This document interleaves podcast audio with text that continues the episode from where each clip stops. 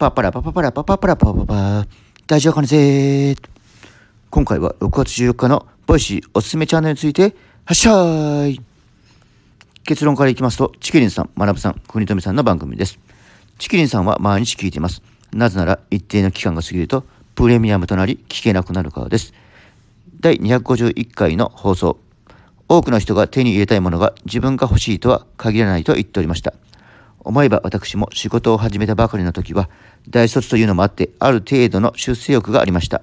しかし23ヶ月で気づいてしまったのよね。何か違うと。先の人生が見える生き方で良いのかと。そしたら出世欲がなくなりましたね。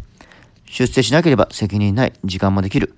結局今の仕事を続けていますけども若い時はこれからどうなるか全くわからない人生を歩めばよかったかなという気持ちもありました。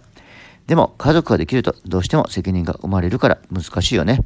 嫁がとは言いたくないけど、まあまあ自由にやらせてもらっております。次に学さん。この回は集客について。何か一つの強みを持たす仕事は優勢を持つことができる。そしてなんとなくではなく目標と期限を決めること。私は新しくワードプレスを始めるので月 5000PV を目指すのと今やっているアメブロ楽天ブログを月5000まで伸ばすことを目標としております。ノートについては 1000PV ではなく1万 PV 達成しました。最後は国富さん。タイトルはブログは本当にオワコンなのか結論としてはオワコンではない。なぜなら個人で商品を作れるようになった。テキストに一定の需要がある。稼ぎ方の幅が広がった。ブログに限らず他のプラットフォーム、YouTube、音声配信、Twitter、Instagram 等を使えば生産性の最大化ができるのでお勧めしております。